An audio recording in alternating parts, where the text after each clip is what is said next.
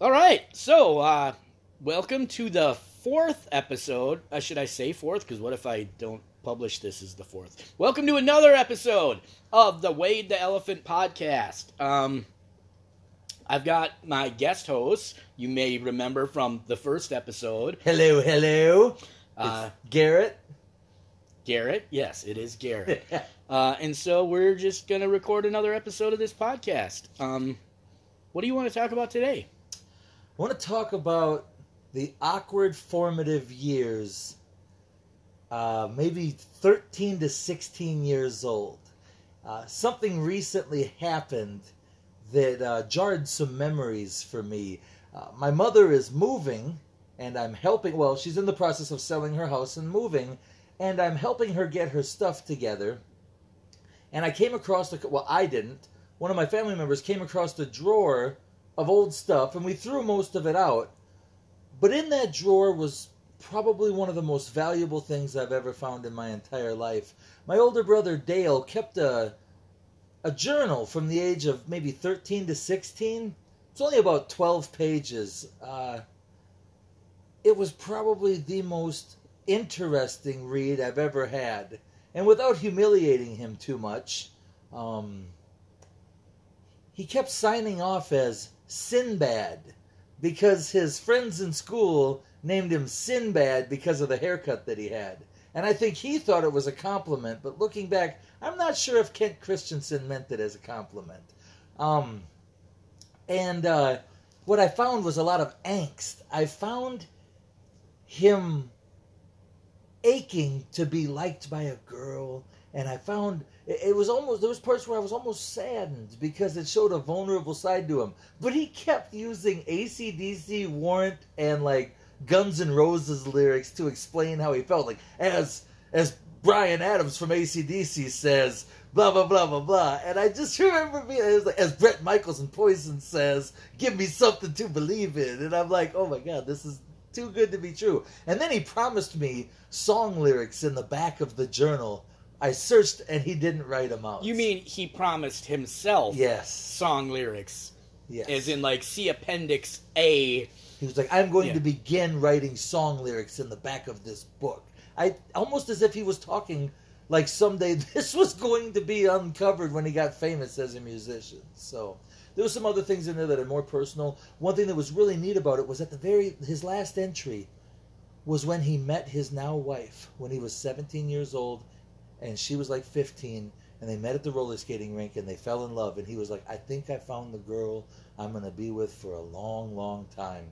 And it was really neat. I can't wait to give it to him um, because it's really neat to see that where where he's come over the last 17 years since he met her. So uh, that part is really encouraging I do And have- he's he's still with this same this same girl. three so, kids married so what is that to say about you and I? Because it it seems that 17, Dale had it figured out, and Yeah. he's just going with that plan, and it's working for him. yeah it's crazy Where uh, you and I still are. Yeah, and and, to, and, and he had a sense of conscience as a teenager that I never had. Like he would be like, I don't know, like he he would be contemplating being a good person, and I was just like, when am I going to get laid? like he actually had like dreams and like uh, Aspirations. Yeah, yeah. conscience, which was weird, foreign to me at that age.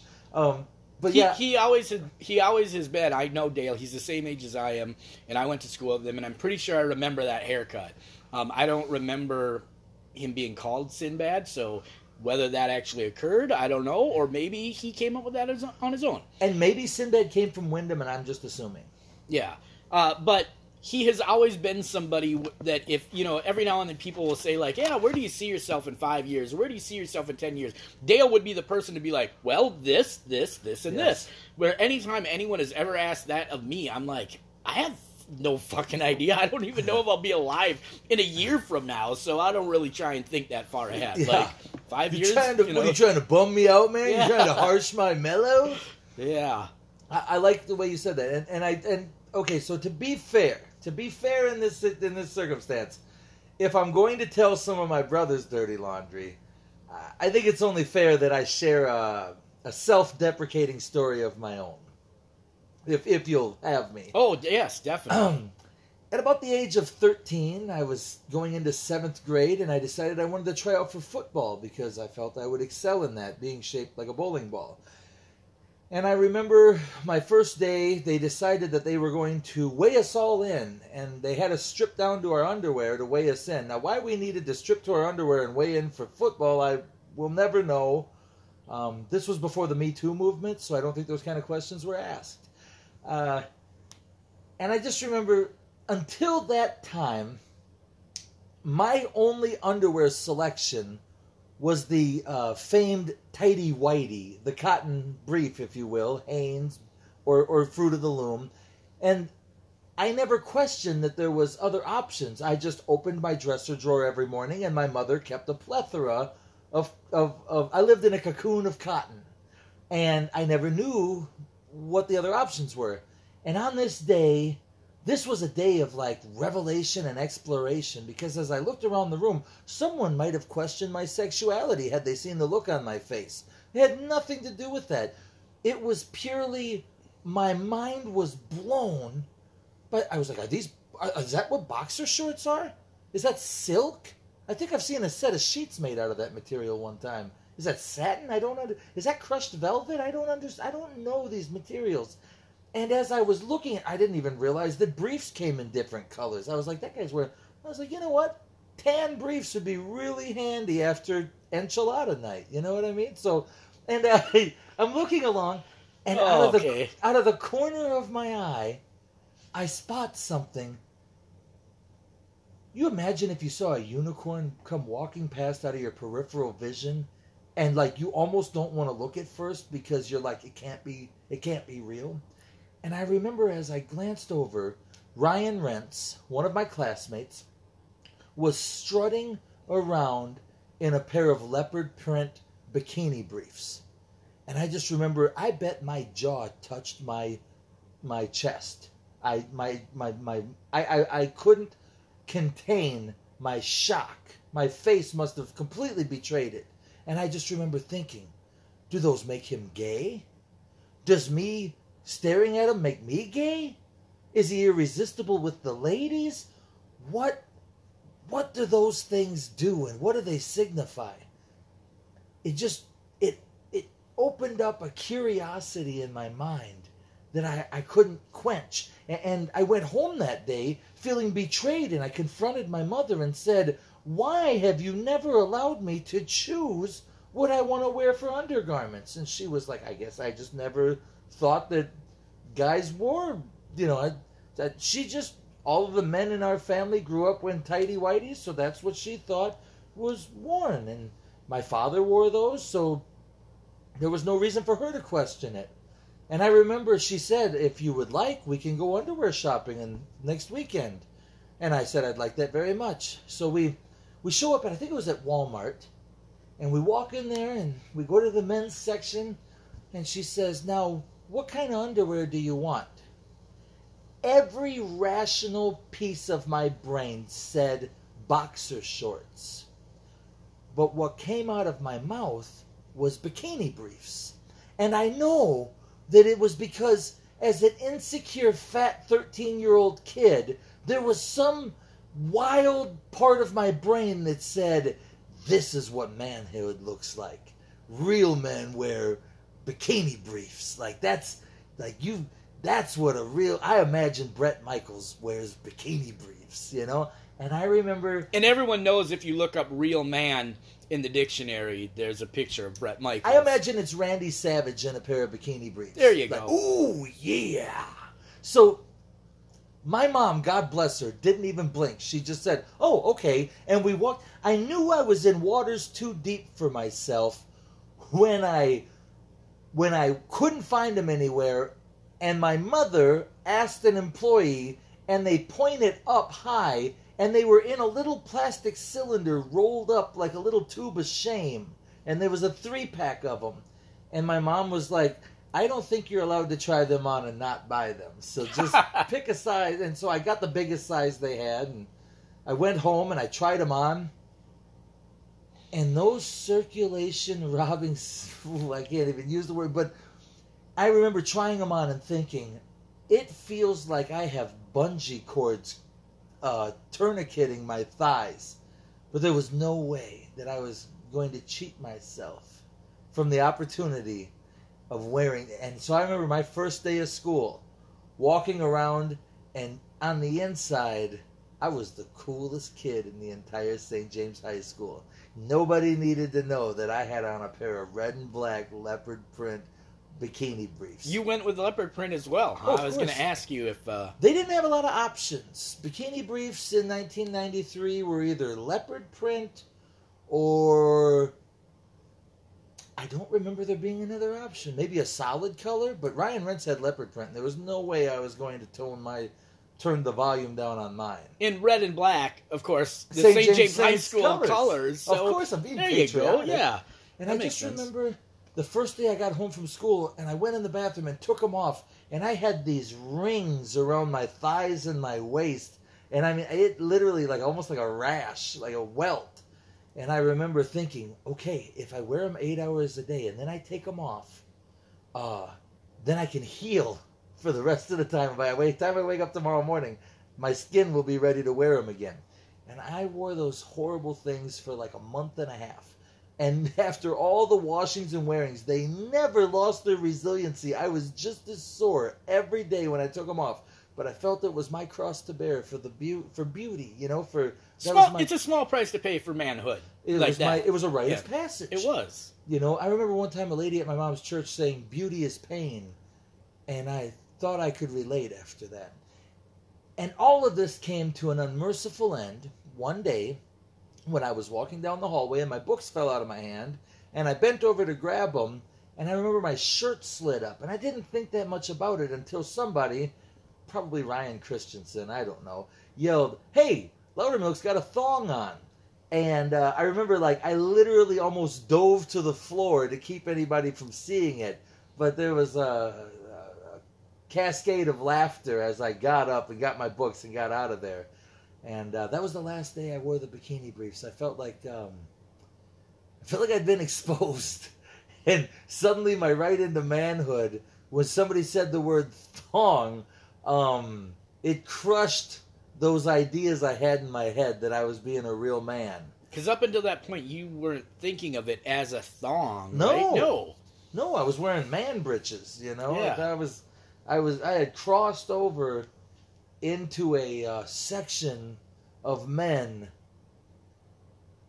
who drove sports cars and had uh, fine leather jackets. You know, in that time, Yeah. uh, probably had a, a nicely trimmed beard and a members only jacket. In a T-top Firebird.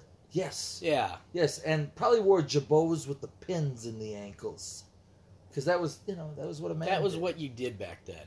Yeah, that story's not too. uh The story's a little bit embarrassing, but the fact is, my my whole point of this is that between the ages of maybe twelve and seventeen, I think every single person, as they try and find themselves, goes through a stage that if they were to really own it and be honest about it, there's a lot of comedy there, but there's also a lot of pain, some tragedy, uh, but it's relatable.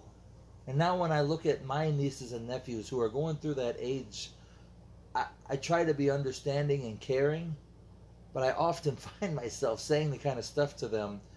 Uh, what are you doing? yeah. And now I realize what my older relatives were doing when they when they hit me and I used to think, "Are you to be supportive of me trying to ex-? I grew out my hair like T-Boz from TLC when I was like 15. I had the hair parted in the middle and the bangs were real long in the front and then they faded up shorter when they got back by my ears and I didn't realize that was a woman's haircut until I saw the Crazy Sexy Cool uh, album cover on my sister's dresser and I was like, Jesus Christ, I have the I'm- I have the haircut of a light-skinned black woman. I may or may not have a picture with you with that haircut, and now I may or may not use that as the cover art for this episode. Uh, I will tell you if you do that. There will be consequences. But yes, so I don't know why that just popped into my head, but No, you do not have that picture because before I met you, my father, in a rage, gave me a haircut in his bathroom one time. I think it was child abuse because he was mad at me about something else, and he's like, "Pardon my language. I don't like to swear a lot on the podcast, but he was like, that that fucking haircut's coming off right fucking now." And we went in the bathroom, and he was shaking mad, and he had a cool. He had a Kool King in one hand, pounding down a cigarette with a pair of scissors and with his other hand he was like pinching my hair between two fingers and cutting it. And when he got done i felt traumatized. I felt abused. And i remember he had me look in the mirror and he's like that don't look too bad does it? And i was like no no father it looks fine. And then i uh, put a bunch of gel in my hair the next morning and slicked my hair back and wore it to school the rest of the week until i could get to my mom's on friday and show her what he did and ask for a haircut. And she was pretty pissed off about it but You you are assuming that I have that picture because it's a picture of when we knew each other, but you don't remember. I've got like full eight by ten pictures of you that were left behind in your dad's apartment, and you you guys went through it. It was stuff that was all just like, no, get rid of this. So I've got. well wait a like, minute wait a minute wait a minute Yes, wait a minute wait a minute wait a I'm minute wait a minute positive I have that picture. I'm pretty much sure that get rid of this meant fucking get rid of this. It didn't mean I'm not throwing that out. it didn't mean dig through the shit and cherry pick embarrassing pictures. I could probably find in that in teenage 15 minutes. It's probably in this house right now. I I have at least three, and I think they're even bigger than eight by ten. What's the size up by eight by ten? It was the full eight size. by ten. That's what it'd. No, it was. I think it was bigger. There's than no that. way we never ordered eleven by 14s. You're on crack. But I'm gonna tell you now. It might be. I will burn this place to the ground before I leave this house. If I believe, oh my goodness, you know what? I own my past. I own who I was. If you find that picture and Hey. it's the cover art for this podcast, I will I- respect the fact. you know what I, I'll do? I will, if I do find that, and I do use it for the cover art, I will include a picture of myself from uh, my early childhood because my hair, my hair was way worse than yours ever Yes. was. Well, I would appreciate this too, because if there was any pictures of Dale during his Sinbad era, I would appreciate it if you could find a couple of those. And uh, and I, I love my brother, and I just think that um, that he would really appreciate if he got to be a part of this too. Yeah, I'll. Uh, I, I know exactly what I'm going to do now for the cover art for this episode, so it's going to be great. Nice. Um, Nice. the formative years, like you said, it is an awkward time as a kid, and I can't imagine going through it now because the time that we went through it, there was no internet, there was no cell Oh phones. you God. didn't, you didn't Oh have this God. constant bombardment with all these different things from everywhere. If my childhood had been on the gram, I think I would have been suicidal. I think if I had had to look back at some of those years, and it was uh, if it was on Facebook, I, I don't think I could have lived. I, I don't know. It, it is interesting though, because you you know there would be different things that happen. Whether it was a new movie came out and it's like, oh, you're trying to look like Bruce Willis in Die Hard, or you're trying to be like this character there. But again, you didn't have the constant bombardment of like every day, just hey, here's a new influencer, and here's this, and here's that. At the So- age of eleven, I spent an entire year speaking out of one side of my mouth because that's how the Teenage Mutant Ninja Turtles did it. And you wanted to be like a cartoon character. I was, yeah, I was Michelangelo, and he talked out of the left side of his mouth, so I did my best to just talk like this. And uh, I spent the whole year doing that shit. Could you imagine? Social media? Yeah, oh my goodness, I forgot about that one too. Yeah. Yep, it is. Uh, it's fun to reminisce about all the, the silly things that we did as we were growing up, but it's made us into who we are today, Yes. right? And so I wouldn't go back and change it. Uh, No, I wouldn't. I went through a phase where I was a pathological liar, you know, moving to town from the country, and I was um, overweight and socially awkward and really poor. You know, we were uh, uh, poverty stricken at that point in our lives. If, if memory serves, this story also ties into Bret Michaels, does yes, it not? yes, he was a big part of my childhood. Uh, uh, Shout out to Bret Michaels. Um, We're big fans. Hope you're listening. Yeah, give me something to believe in, Brett. Um, ah, so this is this one's really rough too. I I was eight years old, we moved to town from the farm, and it's suddenly our poverty was suddenly a, I was aware of it because even in school, I went to school, I got on a bus, and I went home. Now suddenly I'm in town, I'm around other kids. They see when we play that I don't have any new toys. I don't have new clothes. Everything I wear is either rummage sale clothes, hand me downs. I, I never, until the age of nine, when my mom finally left my dad and she was responsible with money, was the first time I ever got an outfit from a store. Before that, I did not know what it was like to get shoes or clothes from a store. They just were handed to me out of a box. Um, but my childhood was okay. I, I don't fault anybody. I just know what it's like to be poor. I know what it's like to be embarrassingly poor. And I know what it's like to move to town and the only person that you've ever really played with is your socially awkward brother and, and you've picked up some of his traits. So I was kind of a weirdo. Thank God I lifted, I, I picked up firewood every day, all day, and, and worked in a garden. I was strong uh, and I could fight. That was my saving grace. But my I went through a phase where I decided that since I didn't have anything, the way I would fit in is to become a ridiculous pathological liar. And um, I remember I was 11 and we started going to the skating rink. And I told everybody at the skating rink that I was related to Bret Michaels. And here's this poor kid who ain't got shit. And he's skating around, he's telling everybody how he's related to Bret Michaels, and Bret Michaels went to his birthday party, and I was going to see if he could come to my 12th birthday party. He might be on tour, you know. And uh, really believed that these kids believed me. And then I remember I told my friend Eli Keel uh, that when we went to my grandpa's house, that me and my brother played war games with black powder rifles. But don't worry, Eli, we don't use enough powder to actually break the skin with the musket balls. That when we shoot them, at, like it was like the it was like modern day paintball with musket balls. We just put enough powder in to bruise each other, you know. And and, and as if that's possible, and then if that is possible, as if my parents and my grandparents were okay with that kind of behavior. But my the pinnacle of it was um, that that summer we had. Um, we put tents in our backyards and we had like campouts at least once a week all summer. And one su- and one night we were telling stories and stuff, and all of my mom's family's from Chicago, and I came up with this ridiculous tale about how my family in Chicago were all gang members who who were drug smugglers. We were Crips conveniently because my favorite color at that point in my life was blue. Crips don't even that's not even a Chicago gang. But um, we were Crips and we were smuggling drugs in fruit, you know, through fruit in fruit stands, and we had stepped on the toes of some of the Bloods, and blood had been spilled, and I had been sent by the family out to Chicago to put in work, and now I was laying low back in Minnesota, and everything was okay. But every time a car drives slowly down the street, I wonder if it's my past catching up with me. And like Because that's what you do when you're laying Oh. low is you tell a bunch of people about the fact that you're laying low. Yeah, a bunch of fellow 11 year old kids. And, and this is the thing it's embarrassing for me to talk about it, but it's pretty creative for an 11 year old kid who had never seen The Godfather before. You know what I mean? Like, I, I had come up with a Michael Corleone story without ever hearing the Michael Corleone story. So, looking back now, I was pretty creative as a kid. I was embarrassingly awkward and embarrassingly poor. But, um, once again, my my point of that is that we should all be able to relate because I know kids that grew up with everything that they could want. I grew up in the same town as you, and I would say my family is upper middle class.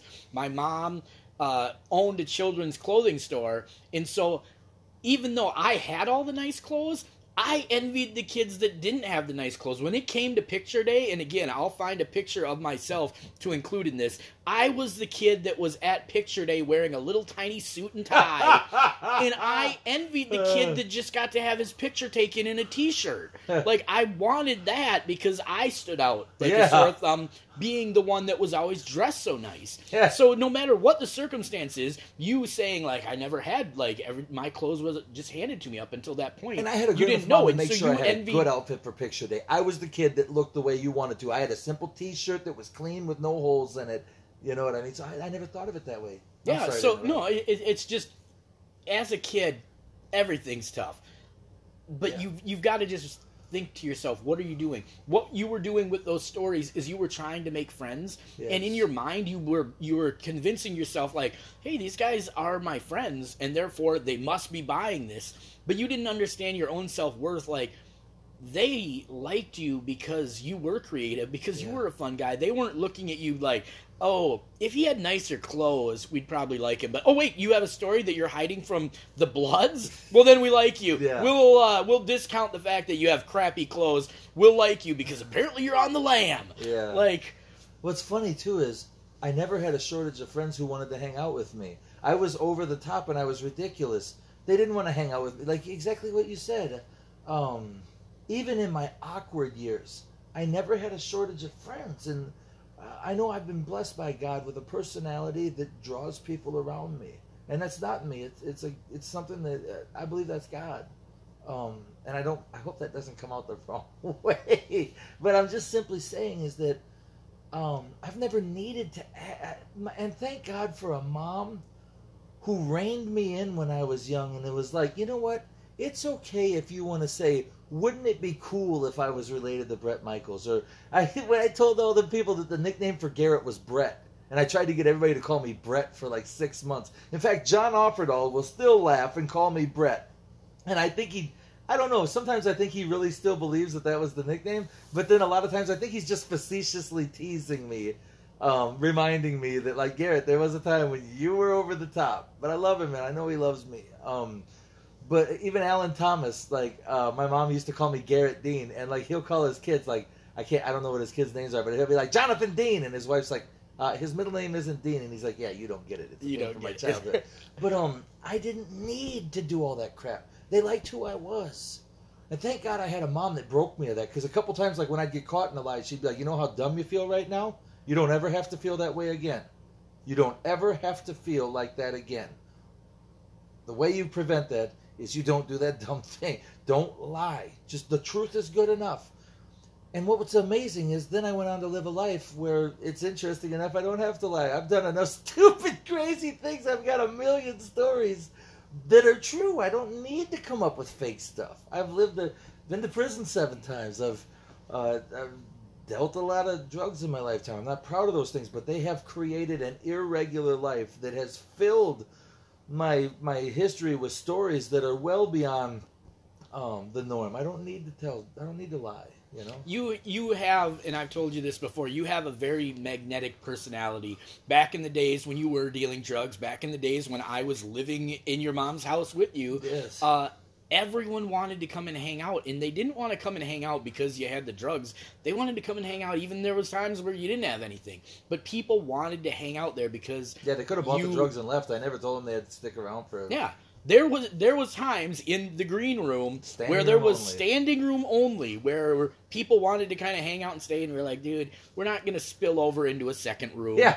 We're gonna just uh, have to ask you to go. Like, you know, you almost Tomorrow you needed a doorman to been like, yeah, you've been here for uh, an hour now. We're gonna have to have you Yeah. move along and uh, Clear up some space. clear up some space. But that that was the way it was, and again, that's because people liked being around you. They didn't like being around you again because of the drugs. They didn't like being around you because it was like, oh, because of this style of clothes that you're wearing. Yeah. You're not, you know, wearing Yeah. hand me downs. Or because I knew Uh, Bret Michaels. yeah, or because you're obviously related to Bret Michaels. They didn't. It wasn't any of those things. It was you, and yet throughout your life, you had even said, even to up until this most recent time of being in prison, you didn't realize that. I didn't see my worth You didn't all. see your worth. I hated who I was. Even and, and this is how I looked at it was like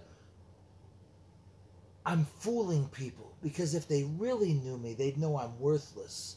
But I'm good at at uh, faking it. I'm good at pretending. I'm not really smart, but I can memorize enough facts to be that where I can bluff my way through something. I'm not really funny. I can just in the moment crack a good enough joke to make people smile. I'm not really, you know, any of these things. I'm just faking it, you know, and the and it, And the truth is, I think everyone saw the real you other than you. Yeah. It wasn't you that saw that. You were the one who was like, "Yeah, this is a. I got a lot of plates in the air right now, keeping Yeah. this up. Like, you know, if one of them fell, people would realize who I really am, and people already realized who you were. people realizing I'm not funny.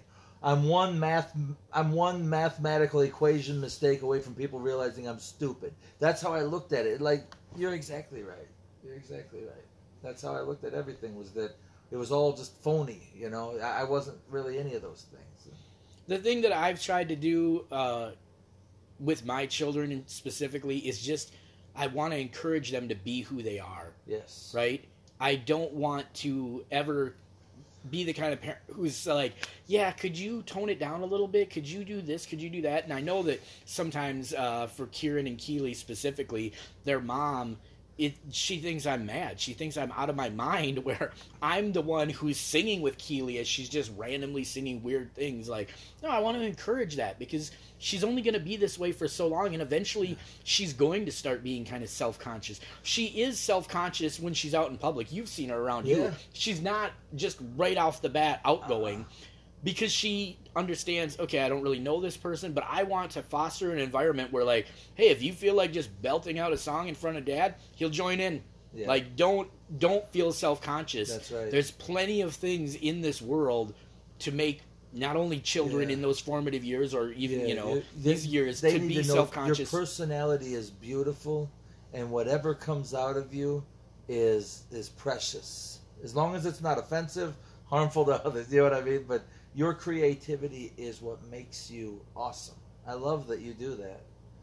I love that you do that because I, I, if I had had a dad that my mom was always create, you know, uh, to a degree, you know. Um, and there is the, there is a pla there is a balance there. Where have you ever seen the Alaskan bush people?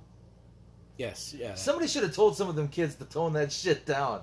Thirty-five years old and you're running through the woods on all fours, howling with dirt all over your chest. Calm that shit down, dude. Ah, the one guy thinks he's an inventor and he's walking around with a cane calling himself a renaissance man. Dude, you're a weirdo. I'm sorry. I, that probably doesn't fit into what we're talking about. I just, I don't know. For some reason, I thought of the Alaskan bush people, and I just remember a couple times thinking like, maybe, uh, maybe they're acting for the camera. I don't know, but I, I wish that my dad, when I was younger, when he saw when he caught me doing strange things and stuff, he would have been like, you know what, boy, that's what makes you special is that you don't think like the average person. You don't do things according to the norm, and that's what makes you awesome. I wish that had been spoken into me. Maybe I wouldn't have hated myself for the first thirty-five years of my life. it's it you know tying back into kind of the name of the whole podcast the what are you doing is when you have somebody then you can look back now and look at well why did your dad maybe stifle creativity you start to understand what they dealt with Man, growing up you know you can understand like oh maybe the reason you know that I, I watch when we were talking a little bit about different television shows. You watch some of these shows where these, like the hoarder shows, where it's like these people collect everything. It's because they had a time where they had nothing, and so they're gonna save that extra electrical cord and be like, you know what, maybe we can repurpose that at some point. And it's like, do you really need three hundred of those though? Yeah, But in their mind, they grew up in a time where no, you didn't have stuff. So then, when all of a sudden they had the ability to save things, they kind of just went into overload with that, and they were saving everything. my my brother talks about poverty. Do you did you did you read my Facebook post about poverty? Yeah, That was my brother's thoughts. And he says that poverty is more than a lack of possessions. It's actually a lack of hope. It's a lack of realizing that you'll ever be more than who you are in the very moment. That you're never going to be more than your father's son or your mother's daughter, and that's all you'll ever be. And it rips into your very fabric and it whispers into your ear that hope is for fools that you can never rise out of your current situation and your current stature. You can never rise out of the the family structure that you came from. You will never grow beyond what your dad or your mom was. That you that you, it's not possible. Poverty robs hope. And when you say that about hoarders, that's exactly true. That if you've you know, people don't crave what they had enough of as a kid. You don't. You crave what you didn't get. And um, there was a period in my life where I thought that it was cool to uh, prey upon um, uh, females who had not had certain aspects of their life, and I knew that like, oh, I can play checkers with them, If they want to play checkers, I can play checkers. Oh, you did you didn't get enough love or you didn't get enough uh, affirmation as a when you were young. Oh yeah, I'll do that. I, you know, you're you're really sweet. I, I, you know what I mean? And that's really unhealthy and it's it, it's damaging. But the truth is, is that every one of us has holes, wounds from when we were young. And like you said, you didn't grow up in abject poverty, but you grew up without certain things that you needed. Um, and it affects you to this day, and and it affects me to this day. And and the best thing that we can do as adults is get to a point where we can say, um, you know, one thing, other thing as children, we never recognized that the stuff that was done that was wrong to us was not our fault. Like it's it's impossible for a child to say my mom and dad might not have been that good at being a mom and dad. No, as a child, you process it and you say something must be wrong with me. That my uh, the the weight of the idea that our parents might be defective or or or below the standard in certain areas was just too big of an idea. And, and to this day i love my mom and i love my dad. My mom did the best she could with what she had. I don't feel like my dad always did but my mom made mistakes that damaged me and they harmed me. Um and i can say that out loud because my mom knows that i appreciate the way she raised me she did the best she could with what she had but the fact is is that um every one of us has that damage done to us. Whether it was something as simple as you're a sensitive kid and your dad got home from work tired every night and he never went out and played catch with you. I was like, oh, the freaking kid, all he ever wanted was to throw a baseball around.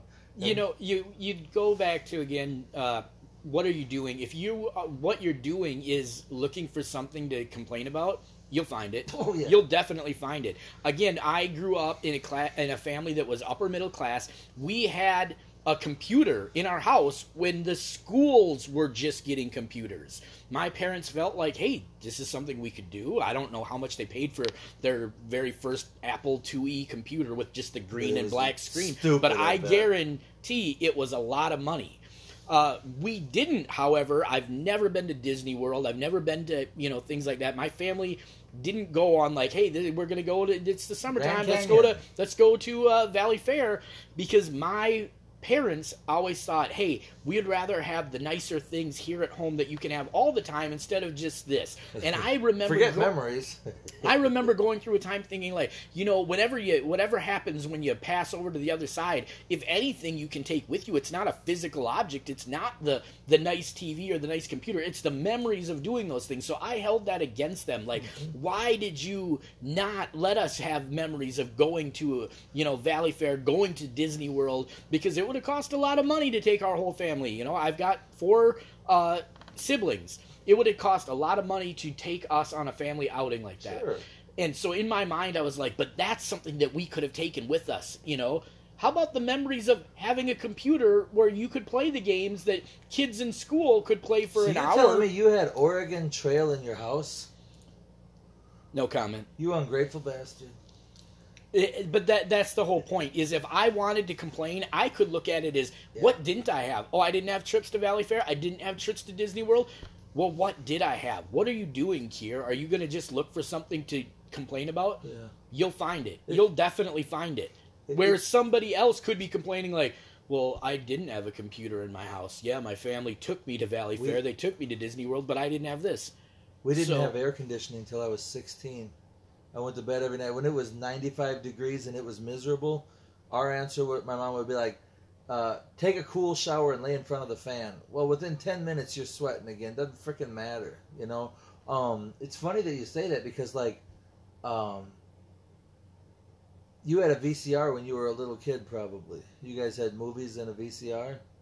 We probably had one before most people did. Yeah. Um, we didn't have a VCR until I was 12. You know what we used to do is my mom would rent the video projector from the. Uh, uh, she would rent a video projector from the library. Not even rented because you could, I think, just check it out. yeah, we didn't have money to rent it. We Yeah. just checked out the video projector, and she hung a white screen, a white sheet in the in the living room, and we all sat around and ate some popcorn on a blanket and watched Top Gun and Dirty Dancing for the fifteenth time because that was the only two decent movies they had at the library. So, um, it's funny that you say that because the one thing that my mom did do every year, as poor as she was, is that she would save up enough money to buy Valley Fair tickets and take us to Valley Fair one day, and she would fill her car with two coolers, and she would put lunch meat and cheese and mayo, and she'd have loaves of bread, and she'd have little Debbie's and some sodas, and we didn't have no money to eat out at Valley Fair, but we had all the food. We would never be hungry or thirsty, and we each got a trunk key. She wouldn't let us have it. You don't need to get in the car, but you can get in the trunk and eat. And we were able to go to Valley Fair and have fun. And that was the one thing a year that she did for us that she could afford. She could save. It took her all year to save up enough to do that.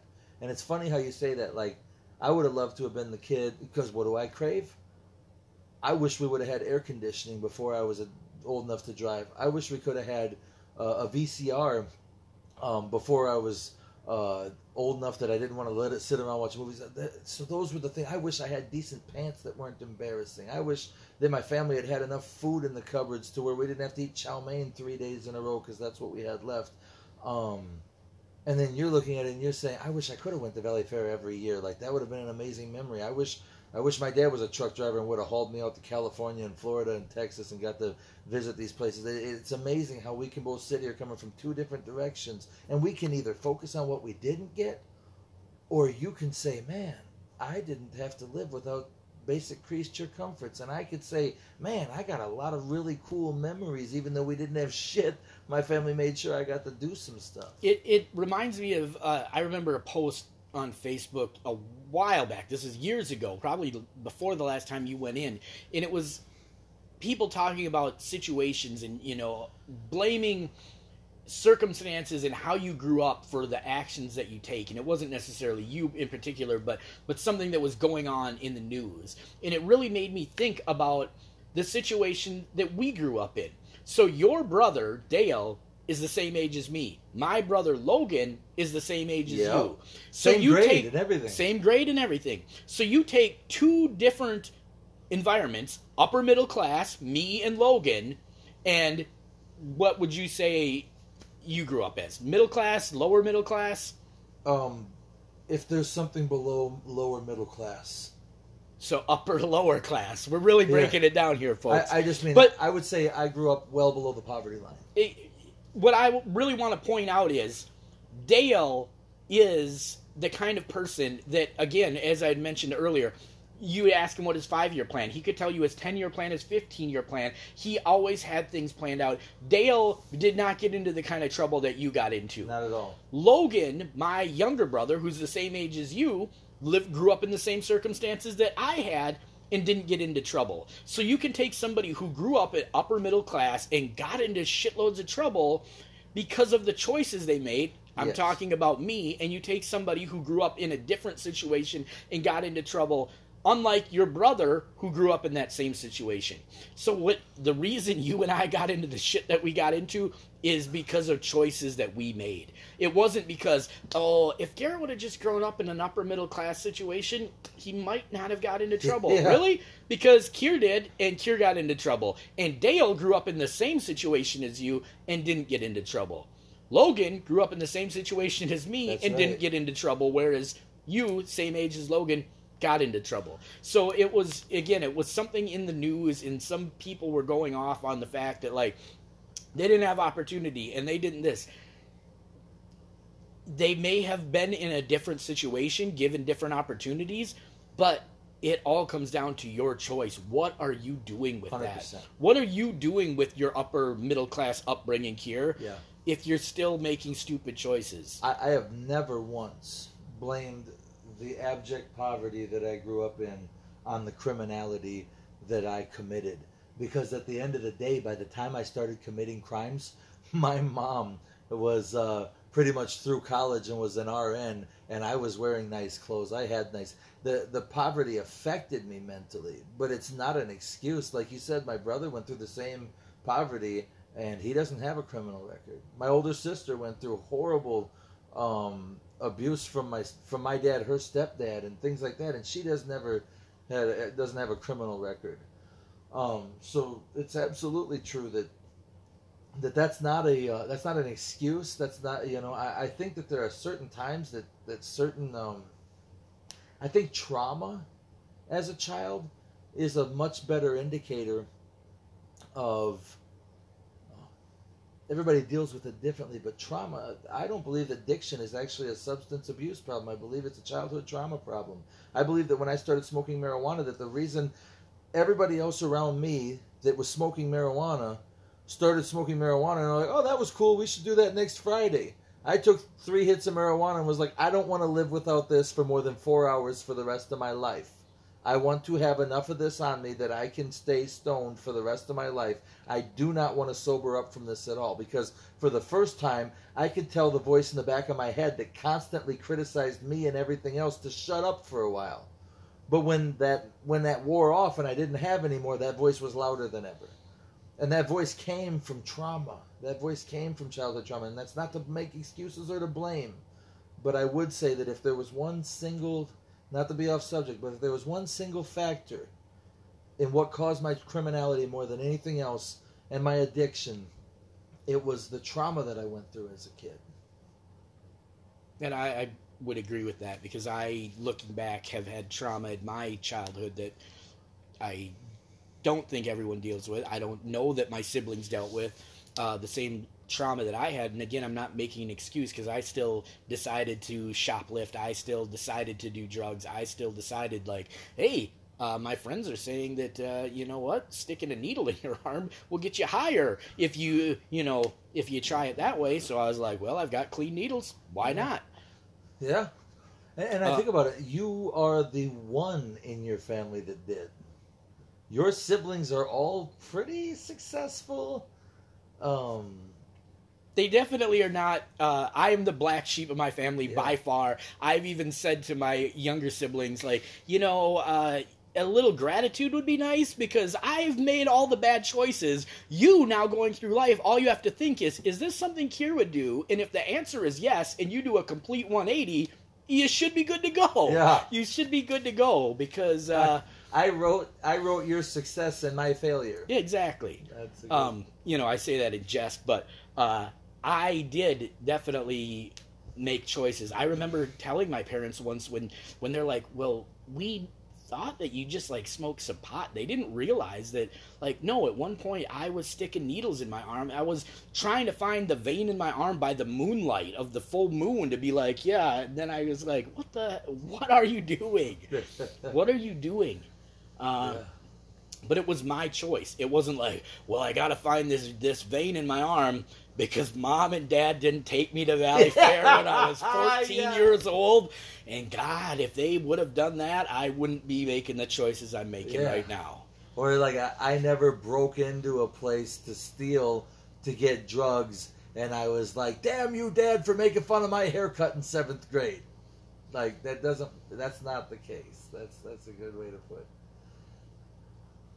So yeah, I uh, I think if tying back into what you said, the formative years, um, I hope none of my children go through trauma or the older ones have gone through trauma like that.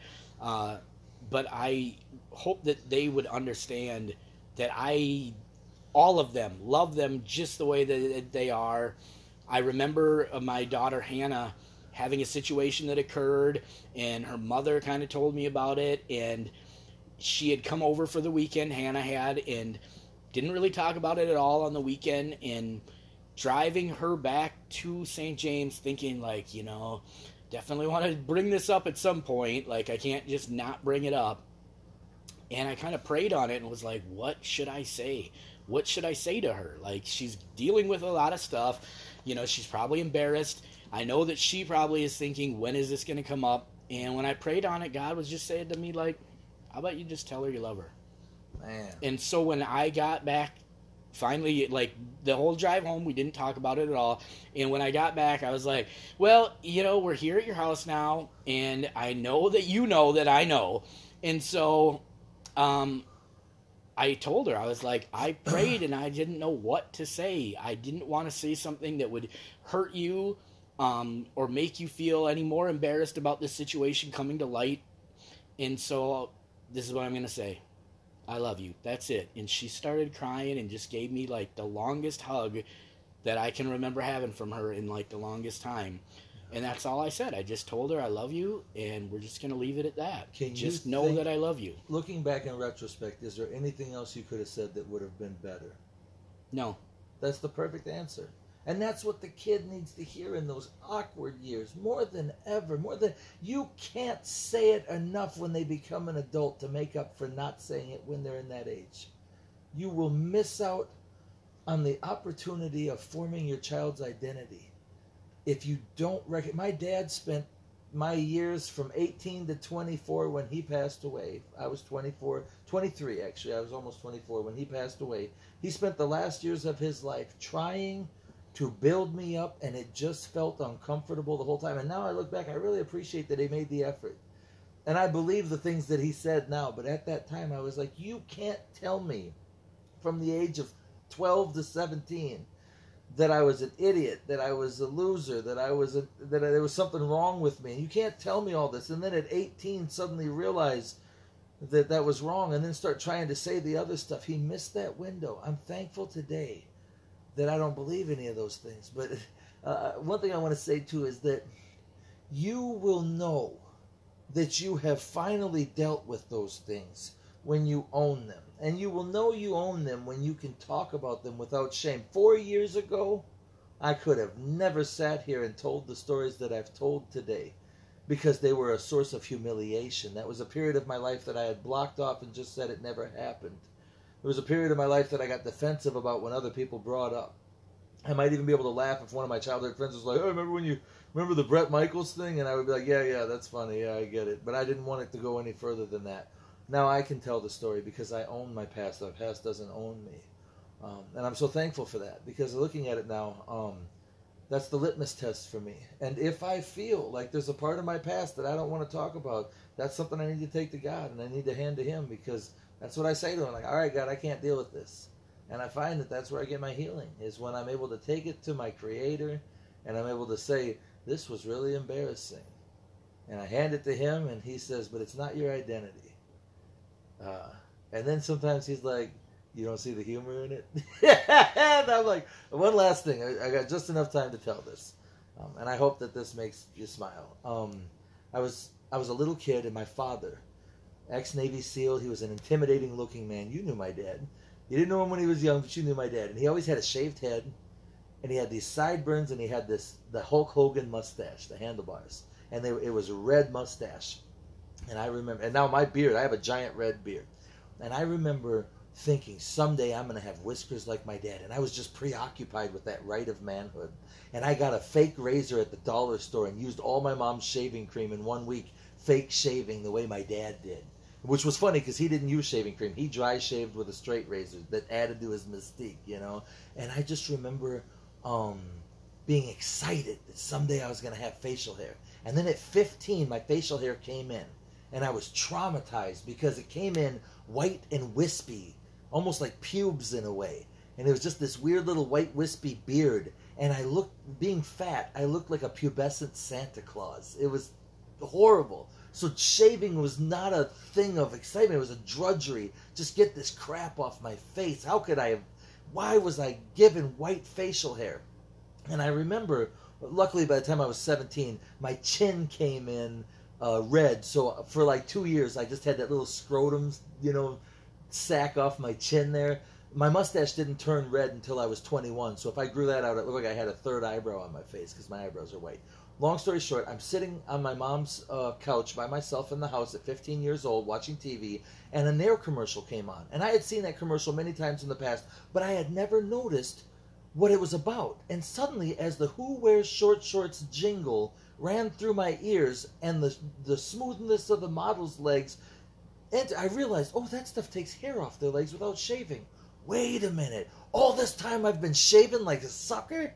I ran into the bathroom and I found the pink bottle. Of course, it's pink, like with an aura of harmlessness. And I looked at the back and it said, "Put it on your put it on your skin for six to seven minutes, and uh, then wash it off." And then it had a bunch of admonitions and warnings, but I didn't have time for that. My new life lay in my hands, and I had to try it out. So I squirt a big glob on my hand, I rub it between my palms, and I wipe it on my face, and it immediately begins to make my face tingle. And I'm like, it's working, it's really working. So I set a timer. I go out, I start watching TV. I think it was Family Matters on a Friday night. I'm watching Urkel.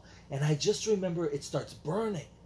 And I'm like, ooh, that hurts. And I'm like, well, uh, gotta live with it, you know. You want you want it, you know, you want pro- progress. You gotta you know you gotta deal with a little pain. By seven minutes, my face was on fire, and when I washed it off, I had second degree chemical burns all over my cheeks. It looked like I had like the worst case of lupus anybody had ever seen, and I was traumatized. And I remember telling my mom, my mom who was very strict about going to school, let me skip a couple days of school and let my face heal. And uh, I would have never told anybody that. That was oh my god, that was so stupid of me.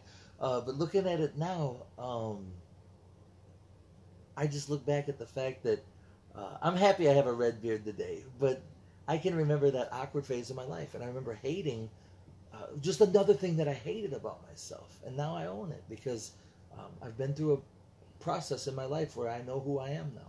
So you do have a very impressive full red beard. You were saying at first your mustache wasn't red like it is now. No. I I just want to know if there's hope for me because I can't grow an impressive beard. Um, if anyone's familiar with the movie Joe Dirt, that would be the closest comparison to what I'm able to facial hair? accomplish. You mean you're in so facial- ingrained in white trash DNA that your facial hair grows in all white trashy like that? Yeah, I don't know exactly what you're talking about, but that's what's going on. Yes. Uh, so uh, on that, I think we're gonna wrap things up. We've been talking for just short of uh, And I about an hour. So um, I hope anyone out there who's actually listening, again, I think maybe there's 10 of you. Probably not. It's probably just five people that have listened a couple times each. Um, if you would like to reach out and contact us, there is an actual website, uh, uh, an email address, and I'm going to remember it this time. I couldn't even remember it when I was doing the episode with Wendy. It's contact us uh, at waydtheelephant.com. So that's C O N T A C T U S at W A Y D T H E E L E P H A N T dot com. All right. Thanks for Oh, listening. One last thing. I have a podcast. It's Chris, Christian Inspirational Stories. It's called Redeemed and Relieved Every Day. R A R E. It's on the podcast. Redeemed and Relieved Every Day. I just want to say God bless you to everybody out there. I hope this helps you in some way. All right. Thanks for listening.